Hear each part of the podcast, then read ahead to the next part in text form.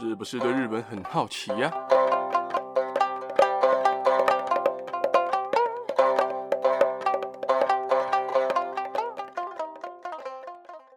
Hello，大家好，新年快乐！あけましておめでとう！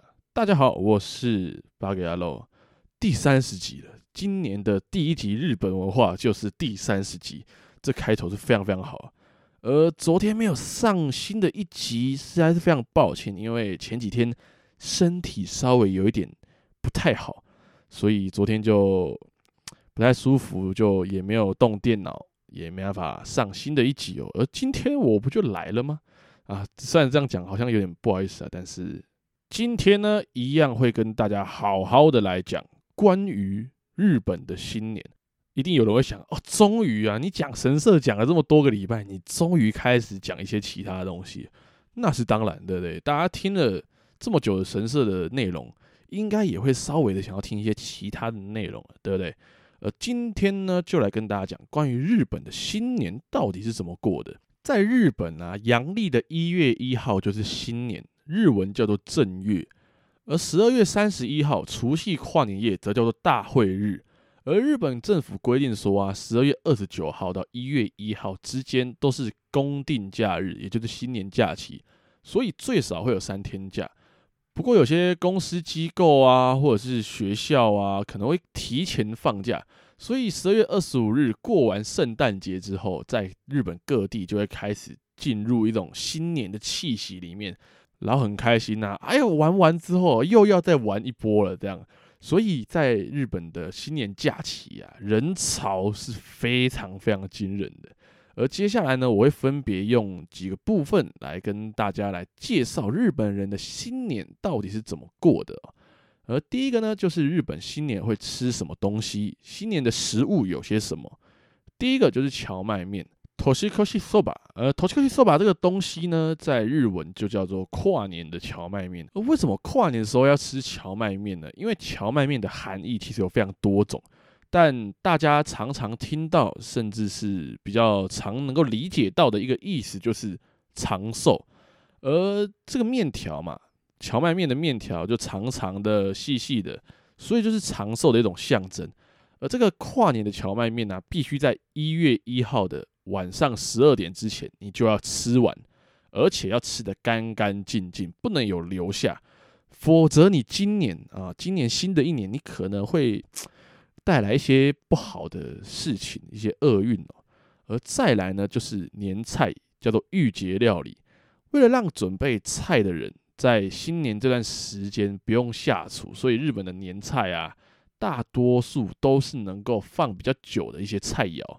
而且用比较精美的三到五层不等的重香来做盛装哦。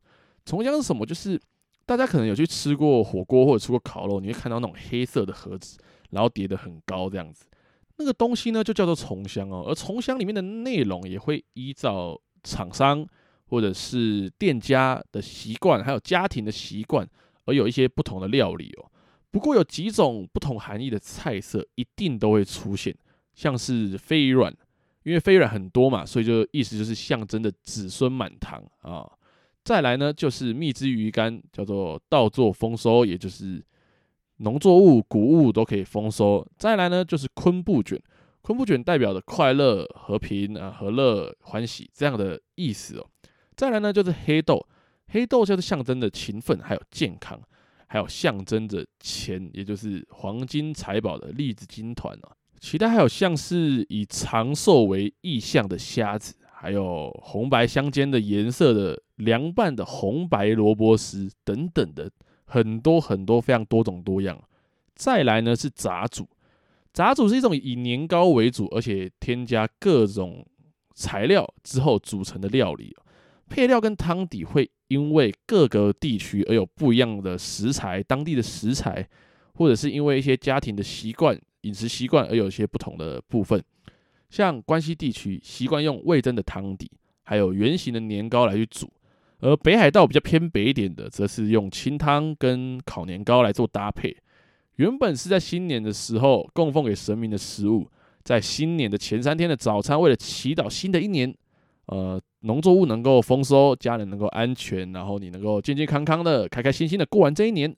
过完这新的一年，所以就会用漆器，油漆的漆，这个漆器来做盛装，来盛装这个杂煮来食用，所以看起来是非常高尚、非常高大上的一种食物啦。在新年能够看到这样的东西，如果是在台湾看到这样的东西，应该会超开心的，就觉得哎呦，好难得能够吃这么高级的东西，就有种吃佛跳墙的感觉。再来呢，就是屠苏酒，屠苏酒叫做御屠苏，源于中国的屠苏酒，在大概日本的平安时代就传到日本里面。原本这个屠苏酒啊，是日本贵族过年的时候一种仪式，到了江户时期啊，这个习惯也逐渐在。一般的老百姓的家里面有这样的习惯，然后屠苏酒是利用各种中药还有味醂来做一个酿制，对人体有非常多的好处。像他们里面有个中药叫做白醋，白醋可以预防感冒，然后桔梗可以止咳化痰，对不对？然后肉桂花椒则可以养胃等等。再来呢，就是七草粥。七草粥我相信大家应该都有听过，而且应该都蛮常听到的。譬如说，你看一些日本的综艺节目啊，或者是一些新年特别节目啊，然后一些比较饮食，呃，不，不是饮食，料理节目，你常常都会看到这个东西哦。像对日本人来说啦，粥这个东西，也就是稀饭，是你在生病或者是感冒的时候你才会吃的东西。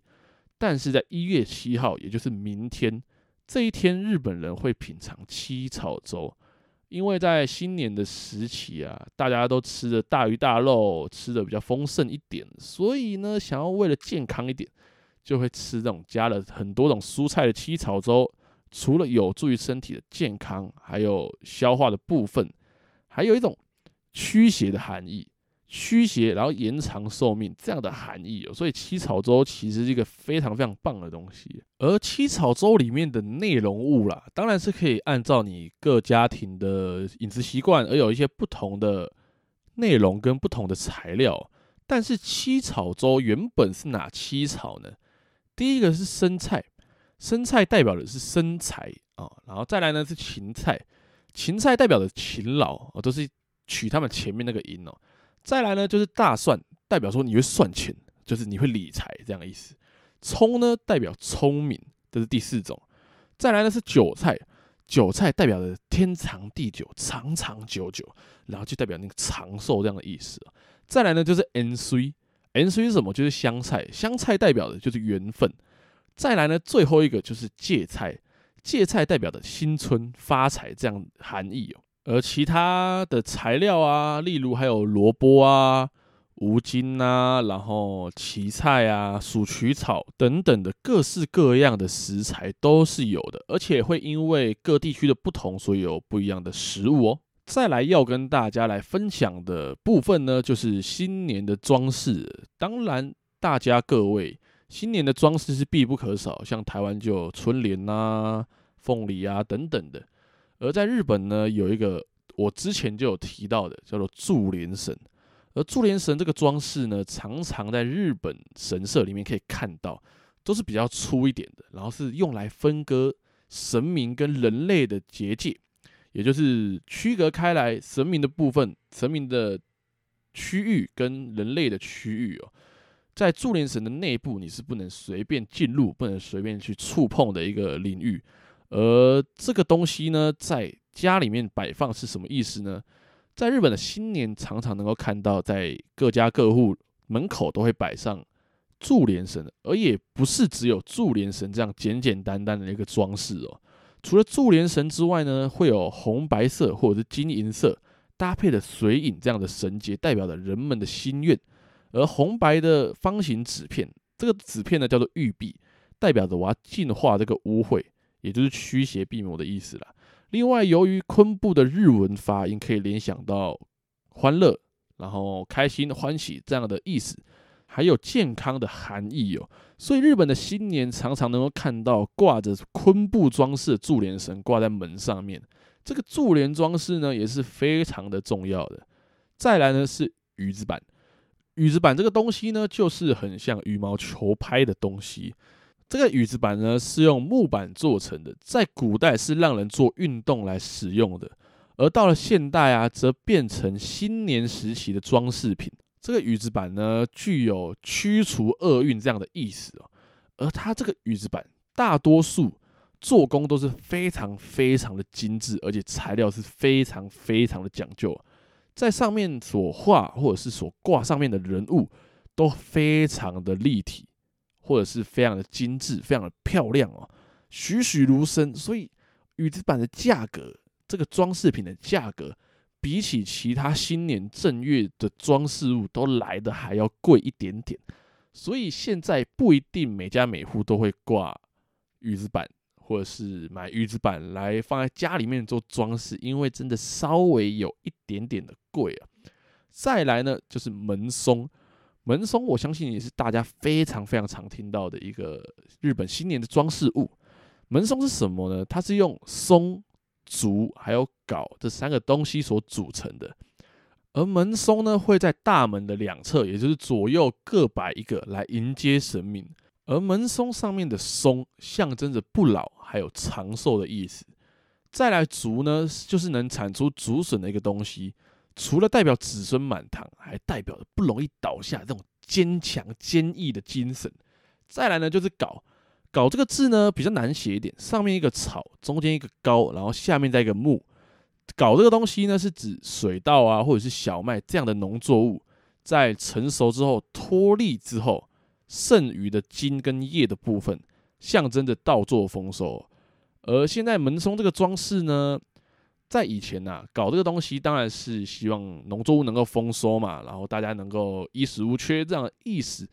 但相信大家现在也不是每个人家里都有田吧，对不对？在日本也不是每个人都有田，所以这个装饰物呢，就是一个代表性、一个象征性，代表着新年、新的一年，大家都要过得更好、更棒这样子。再来呢，就是镜饼，镜饼呢也是大家非常常听到日本的一种新年的装饰物，而敬饼呢，在日本基本上都在十二月二十八号供奉的。在日本的家家户户啊，都会供奉这样的敬饼，而且在新年过后，也就是大概一月十一号，也就是再过几天，就会用锤子将镜饼敲开，做一个开镜的仪式，并且他们会将敲碎的镜饼做成杂煮来吃掉，希望借此获得年神的保佑。而镜饼为什么叫做镜饼呢？因为镜饼本身的形状啊。就是两个交叠在一起的样子，跟日本的三大神器八咫镜长得有点像，所以镜饼本身就是由此得名的。而豪华的镜饼上面各式各样的装饰是有非常独特而且有非常重要的意义的。而镜饼的构造啊，通常是上面有一个层，一个柳层，中间有水影，下面有玉璧，而底部又三方装着。层是什么？层就是柳层，而柳层在日文里面的念法叫做代代，代代的发音跟日文的代代是一样的，意思也就是子孙繁盛啊，然后代代相传啊，然后子孙满堂啊等等的。而刚刚提到的八子镜，盛放在镜饼上面，就跟八咫琼勾玉一样，是非常吉祥的一个象征。再来呢是虾子。在豪华一点的镜饼上面啊，上面都会有虾子，因为虾子代表着老人家，就是祈求长寿这样的好兆头，所以豪华一点的话，还会放龙虾的头在上面，看起来更气派一点。再来呢是昆布，昆布的日文啊，本身跟喜悦啊、开心的念法是一样的，是带来开心跟好运的一种好兆头。有的会用整片的昆布，就那种有点白白透、半透明这样子的昆布去做。装饰啊，也有的是用流苏型的垂下的昆布来做装饰哦。再来呢，就是李白。李白是一种蕨类，蕨类在生长的时候啊，比较嫩的叶子都会从中间长出来，并且都是成双成对、两两一组的长出来，所以跟陈一样，都子孙繁盛，然后可以代代相传的意思，还有夫妻圆满这样的好兆头。再来呢，是串柿，串柿的柿就是柿子的柿，就是那个水果的那个柿子。串柿是将新鲜的柿子采收之后，清洗完串起来晒干，用竹签跟柿子干左右数个串起来摆放，就跟最后一件神器天丛云剑是一样的感觉。所以三大神器在镜饼这个东西中间集合了，你说能不吉祥吗？是不是？三大神器都在你家中了，多厉害！至于串柿这个东西啊，串几个也是有不一样的意义哦。如果是左右两个，中间六个的话，两个两个是微笑的意思，中间六个是大家开开心心、和乐融融的意思。如果是左边、右边各一个，中间三个的话，一个一个是指所有人，中间三个是指大家都要幸福这样的意思。而其实讲了这么多关于镜饼这个装饰物的内容之后，大家不会好奇吗？就是听起来它是一个非常复杂而且非常麻烦的一个装饰物，在日本真的每家每户都会做镜饼来装饰吗？其实不然哦，因为镜饼的制作过程，光麻糬这个就已经够麻烦了，所以在日本有很多的镜饼的装饰是在外面直接卖的。有的是用塑胶，然后塑胶壳就那种白色塑胶壳，然后当镜饼的装饰，来直接做贩卖，让你直接可以在家里放人装饰，然后麻吉就塞在那个盒子里面，所以你在新年，也就是一月十一号的时候，你就可以直接打开，然后直接拿起来吃。所以在日本的禁饼啊，就有点像台湾的三牲一样，因为我们台湾人在拜拜的时候都会有三牲嘛，而三牲。现在都有那种果冻啊，然后你在拜拜的时候，你就把那果冻放上去就好。虽然看起来稍微没有这么有诚意，但是其实就是一个方便性啊，一个方便性跟便利性哦。因为毕竟镜饼啊，它有很多的材料，有很多的装饰物，当你要收集、当你要制作的时候，是非常的有点麻烦呐。所以这个方便性也是非常重要的，尤其是现在讲求快速、讲出、讲不是讲出啊，讲求便捷的时代，都是非常的重要的。当然啊，心意最重要，所以你放这种东西装饰，希望大家可以开开心心、快快乐乐、长寿，或者是子孙繁盛这样的。你有这样的心意，其实就很棒了。而讲完了食物以及装饰物之后呢，要来跟大家分享一下日本的新年会有怎么样的活动。呃，先照着时间顺序来讲好了。第一个就是大家非常熟悉的 NHK 红白歌合战。如果你是有在听 J-Pop 的人，或者是喜欢日本歌手的人，你一定都不会错过每一年跨年的 NHK 红白歌合战。红白歌合战是什么？就是他会请非常多的艺人、歌手，无论是海内外的、国内外的。都会请来，然后分成红队跟白队，红组跟白组来做一较高下的一个非常盛大、非常盛大的一个跨年的宴会，在十二月三十一号的晚上举行，而且他们的结束时间也非常特别，在跨年前的十五分钟，也就是十一点四十五分的时候就会结束了。对日本人来说是跨年夜必看的节目，而且能够登上红白的艺人啊，通常都是实力非常雄厚。而且，要不然就是资历非常非常的深，非常资深呐，或者是当年度的明星，或者是歌手，或者是动漫歌出来的歌手，像 Lisa，在《鬼灭》的红莲华的时候就上来了嘛，就上台了。像是新野源的《月薪娇妻》的那个恋，那一首也是让他上红白的一个非常重要的原因哦。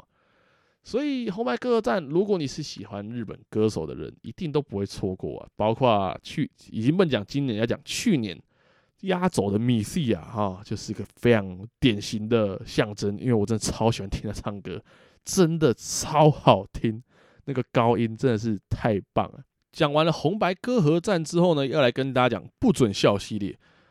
不准笑系列也是大家，呃，无论是日本人或者是台湾人，如果你是有在看那种日本节目的人，你一定会，这是一个童年啊！不准笑系列就是一个童年，到现在其实比较可惜，就是去年没有了，没有这个不准笑系列了。和歌合战一样，能够互相抗衡的，就是由日本知名搞笑团体 Downtown 所企划的节目。这个不准笑系列，它会设计各种不同的主题，还有套路来对付参赛的艺人啊，或歌手、明星等等的。你只要笑了，你就会被处罚，非常的好笑，而且非常的好看。所以每一年一样会在十二月三十一号的时候播出。所以很多对流行音乐比较没那么热衷，或者是对歌合战比较没这种热情的人，就会来看不准笑系列，因为真的太好笑了，真的太好看了。如果大家有喜欢看这种综艺节目啊，或者是这种，就是日本比较一些脑洞大开的这种综艺节目，你可以去看看《不准笑》系列。每每一年的都得看看。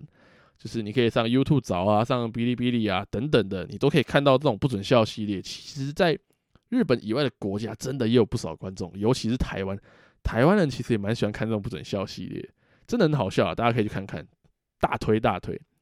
再来呢，就是除夜之钟。除夜之钟是什么？就是日本人在跨年的那个瞬间所关注的，就是在各寺庙里面的敲钟仪式，在十二月三十一号的晚上。也就是除夕夜，在每一个寺院里面，他们会敲他们寺庙里面的大钟一百零八下，而这一百零八下的钟声象征着除去人的一百零八个烦恼，而且在第一百零八下还必须在午夜十二点，也就是跨年，就是五四三二一咚，就是这么就是这么就是这么精准，在那个瞬间一定要敲下去。所以很多日本人在跨年夜看完红白啊，或者是不准笑之后，都会赶到寺庙里面来参加这个敲钟仪式。而不能到的人，或者是不想出门的人，也一定会看那种电视转播看敲钟。所以这个除夜之钟其实也是个非常重要的仪式，一个跨年的仪式，每一年都一定会有。再来呢，就是初一。初一这个东西呢，大家非常的常看到。初一也就是日本人非常非常非常重要的一个新年活动。初一的意思就是在新的一年第一次前往神社或者是寺庙里面参拜的这一件事情。而初一所抽的签更代表着你接下来这一整年的运势。对非常多人来说，意义是非常非常重大。你抽得好，诶，你今年说不定就非常 lucky，对不对？走路都不会跌倒，然后上厕所都一定会有卫生纸等等的。也因为这样的活动有了非常重大的意义，所以在日本新年的时候，在日本各地的神社啊、寺庙里面的人潮都是非常非常的多。尤其是像最有名的东京的明治神宫，明治神宫就是个初一的热门景点呐。所以大家如果你有玩 Twitter 的话，你可以 Hashtag 明治神宫。你就能看到那种非常浮夸的人潮，那个人潮真的就是该怎么讲啊？如果去大家有去过演唱会的话，就有点像摇滚区那样挤到一个不行，大家都挤在一起那种感觉。而每一年的一月一号啊到一月三号这三天的人次统计数据都超过三百万，是非常惊人的。所以大家如果有经过初一这样的，也不能讲行动，应该讲活动。应该都能理解那个人潮到底有多浮夸吧？有真的去过的，有真的去人挤人过的，应该也都能够理解了。所以大家不妨可以分享一下，对不对？分享在 IG 上啊，分享在 Twitter 上，让大家看看哦，那个初一的那种感觉，嚯、到底人有多少那种感觉？再来第五个福袋，呃，福袋这个东西呢，其实应该也不需要我解释，大家应该也都能理解。福袋这个东西是一种消费者能够随机获得数样商品的一种东西，意思是什么呢？就是，比如说你去全家、去 Seven 啊，有一个一千块的福袋、两千块的福袋、三千块的福袋，然后你就可以去挑选你想要的福袋的那种面额的那个数字。比如说啊，你买一个一千块的福袋，里面可能会有三千块的商品，这样子等等的，就是一种你可以用比较便宜的方式。用相对优惠的价格去获得一些相对应的价格的商品，或者是更高价的商品的一种手段。虽然你没有办法知道里面会有怎样的商品，但基本上啊，大家应该现在都会讲说，里面会有等值商品，或者是里面有大奖啊等等的。所以有些比较喜欢日系品牌啊，或者是衣服品牌啊、小吃啊等等的，都会在新年期间就一大早。到有卖福袋的地方去排队，然后做购买动作，甚至比较疯狂一点的，就会去夜排。因为大家也知道嘛，有些福袋，有些可能知名品牌啊，或者是衣服品牌啊，他们的福袋有些都是限量的。诶，不是说有些啊，基本上都是限量的。所以大家就去夜排啊，或者是前一天啊，前两天就去排队，然后拿号码牌，然后坐在那边，或者是。拿个椅子，真的会带椅子，有那种折叠椅，然后坐在店门口，然后在那边等的，这种人哈也是有，也大有人在。所以大家如果有抢过福袋的话，我只能说你厉害，真的厉害。而讲完福袋之后呢，就要来跟大家稍微的讲讲日本的新年有一些比较特别的东西了，就是一些其他的特色了。第一个要来跟大家介绍，就是大家非常期待、非常好奇的，就是日本有没有压岁钱这种东西？有，绝对有啊！他们叫做 otoshi 他妈他们这个叫做，如果写成汉字的话，就是哦年玉啊，年玉。而日本人会发红包给小孩，但是红包袋不一定是红的，基本上大部分都是白色的，也有可能会以当年的生肖做插图，像今年就是虎年嘛，所以虎年就会有很多的老虎的图案，这些可爱的 Q 版的图案的那种红包袋，或者是可能当今比较受小朋友欢迎的一些卡通人物啊，或者是动漫角色啊，像 Tanjiro、像 Nesco 等等的。所以红包袋的长相是非常多样多种的，台湾当然也是啊，但台湾通常都是一般的比较简单的红包袋嘛，也比较没什么特别的。而在日本的压岁钱啊，金额通常都会以奇数为主，为什么呢？因为前面之前很多的集数都讲过了，日本很多的文化都是从中国的传统传进日本的。所以在中国的传统里面呢，奇数通常带有比较积极、比较好一点的意涵，所以这样的奇数的金额能够为小朋友在新的一年带来好兆头、好彩头等等这样的意思。所以在金额的部分，通常都以奇数为主。再来第二个呢是初梦，初梦是什么？顾名思义，第一个梦，也就是新年所做的第一个梦。而在初梦里面呢、它有一个非常特别的意涵意思，也就是如果你在初梦里面呢、你梦到了富士山，然后老鹰或者是茄子这三种东西，就代表有可能你今年会过得非常的棒哦，就是一种吉利的象征呐，非常吉利、非常吉祥的这种象征。为什么呢？因为富士山在日本是一个很重要的山，也是日本最高的山，而老鹰呢是聪明而且非常强壮的鸟类。再来茄子，为什么会有茄子？这大家都觉得很奇怪啊！就为什么前面你说富士山好，就是日本的非常重要山嘛？老鹰好，这是一个很帅的鸟嘛？为什么会有茄子？因为茄子它的日文叫做 nasbi，nasbi 的发音跟日本的达成，也就是 Nas，就是有一种比较像的缘故了。意思就是什么？如果你梦到茄子，你可能今年的愿望啊，今年的梦想啊，今年的。目标都能够达成这样的意思，所以是非常非常重要的。就是如果你初梦能够梦到这些的话，恭喜你，好不好？你今年说不定会过得非常棒。再来呢是干支，干支是什么？干支在日本是指十二生肖的意思，只不过日本不会直接称鼠年、牛年、虎年，而是按照各种动物啊所搭配的地支，干支就是天干地支嘛，也就是搭配地支来做称呼。